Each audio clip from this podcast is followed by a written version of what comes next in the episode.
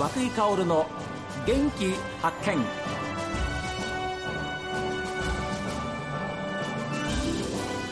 おはようございます。和久井薫です。和久井薫の元気発見。一日の始まりは私が発見した元気な人と出会っていただきます。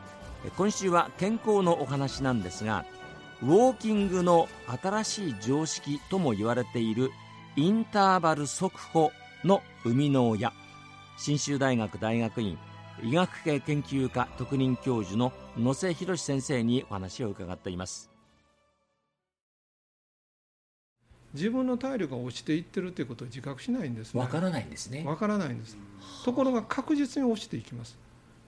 それはなぜかというと、えー、あの筋肉のいわゆる萎縮加齢性筋減少症っていうんですけどサルコペニアとそうなんですか、うん、それで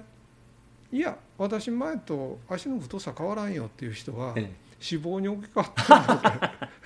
外から見てもですね変わらない。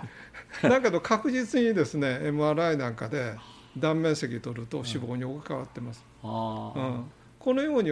あの落ちていく体力があってですね、えーえ。ー、最大体力は分からあの落ちているっていうことは分からなくても、はい、なんとなくこの頃あの無理が効かないなとかなんとなく頭がぼーっとしてるなとか、えー、よくわかります、うん、そういうのが 実はその体力が落ちていることの間接的な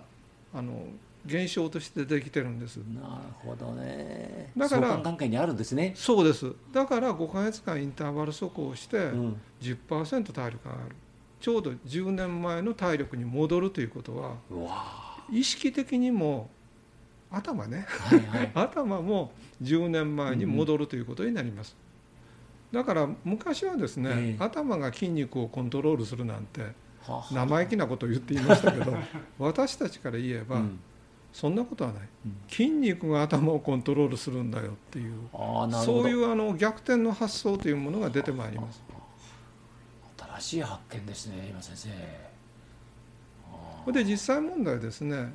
あの筋肉が動いていると特にややきつい運動をすると、はい、マイオカインって言われてるんですけど、うん、マイオカイン、はあは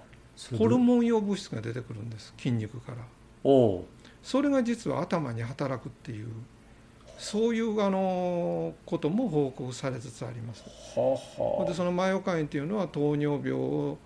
あのなくしたり、ええ、あるいは認知機能を改善したりっていうそういう作用を持ってるんで、はい、ただ単に筋肉というのは頭の言うことを聞いているだけではなくて、うん、自らが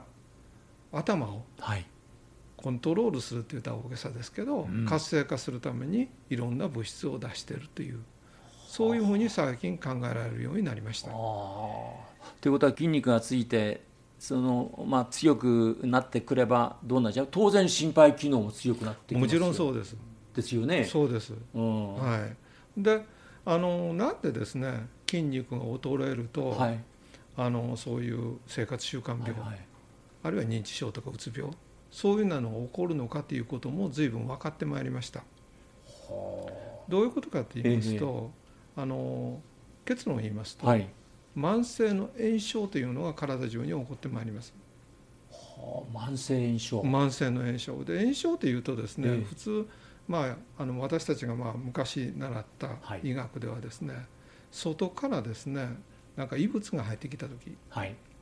それをやっつけようとか追い出そうとする反応、うんうん。はい、それ炎症反応っていうんですよね。戦うわけですからね。そうそう、えー、あの、えー、風邪をひいた喉が痛くなるじゃないですか、はいあるいは傷口にばい菌が入ったり熱が出たり痛みが出たりしますよね、それはやっぱり異物を追い出そうとする体の反応なんですよね、うん、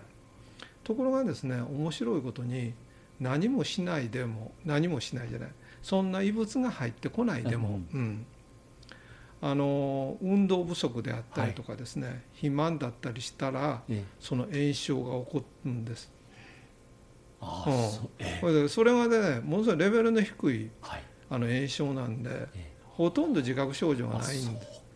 もうほとんど自覚症状がないんですね。ところが確実にですね全身で起こってるんですね。忍び寄ってるんですね。忍び寄ってるんです。でですね その忍び寄ってる炎症が、内臓脂肪に起こったら糖尿病になるんです。そうか。だからですね血管の中の,、はい、あの血管の中に内皮というのと、まあ、筋肉の層があるんですけど、うん、その間で炎症が起こったら動脈硬化高血圧になるんです、はいはい、次が面白くってですね、え脳細胞にその炎症が起こったら、うん、認知症とかうつ病になるんです、え。でさらにですよ、はい、その炎症ががんの抑制遺伝子に影響を及ぼしたら、はい、がんにまでなるんです。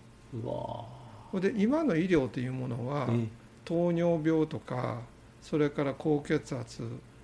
それから認知症うつ病がんというのは専門のお医者さんが専門の薬を使って治そうとしている。いやそうですね。それはね、はい、対症療法に過ぎないっていうんです。なるほど。薬を飲むのをやめたら、うん、絶対あの再発してくるっていうんです。治りは絶対しない、っていうわけですね。先生そうおっしゃいますね。はい。はい、はい、はい、そうすると患者はねそのままそのまま受け入れるんですよ。そうでしょ？そうなんですか先生。じゃあ薬飲みます。そうそうそうそう。うん。なっちゃうんですなっちゃうんです。だけど治らないんです、はあ、根本が治ってないからなんです、うん、それは慢性炎症が止まっていないからなんです。ところがですねそしたらですねなんであのその運動不足だったらそういう慢性炎症が起こるのかっていうことについても随分分かってきたんです。で犯人はね、ええ、ミトコンドリアっていう。ミトコンドリア。筋肉の中にもですねたくさんのミトコンドリアがあります。はい、ところがですね 加齢性の筋減少症でミトコンあの筋肉が萎縮してくるとその中にあるミトコンドリアはハッピーじゃなくなるんですよね。なるほど、はいはい、それで機能が落ちてきて活性酸素を出す、うん、あるいはですね筋肉が衰えてくると、うん、あの人は動くのが億劫になります。はいはい、そうすると心臓とか肝臓とかですね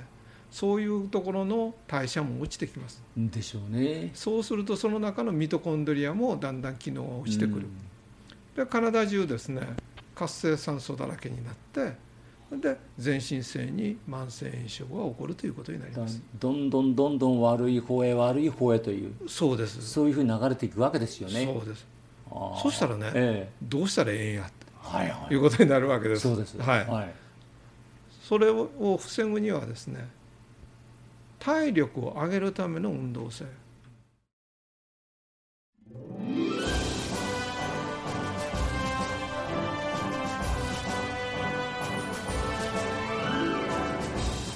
さあ皆さんお知らせで聞いた方もいらっしゃると思いますけれども10月28日土曜日の同薬研健康セミナー2023に野瀬先生をお招きして講演をしていただきます。300人の方を無料でご招待します。詳しくはどうぞ STB ラジオのホームページでご覧ください。さあ皆さんからのメッセージはこちらです。メール元気アットマーク STV.jp genki アットマーク STV.jp ファックスは011-202-7290おはきの方は郵便番号 060-8705STB ラジオ和久井薫の元気発見までです。さあ今日も一日健やかにお過ごしください。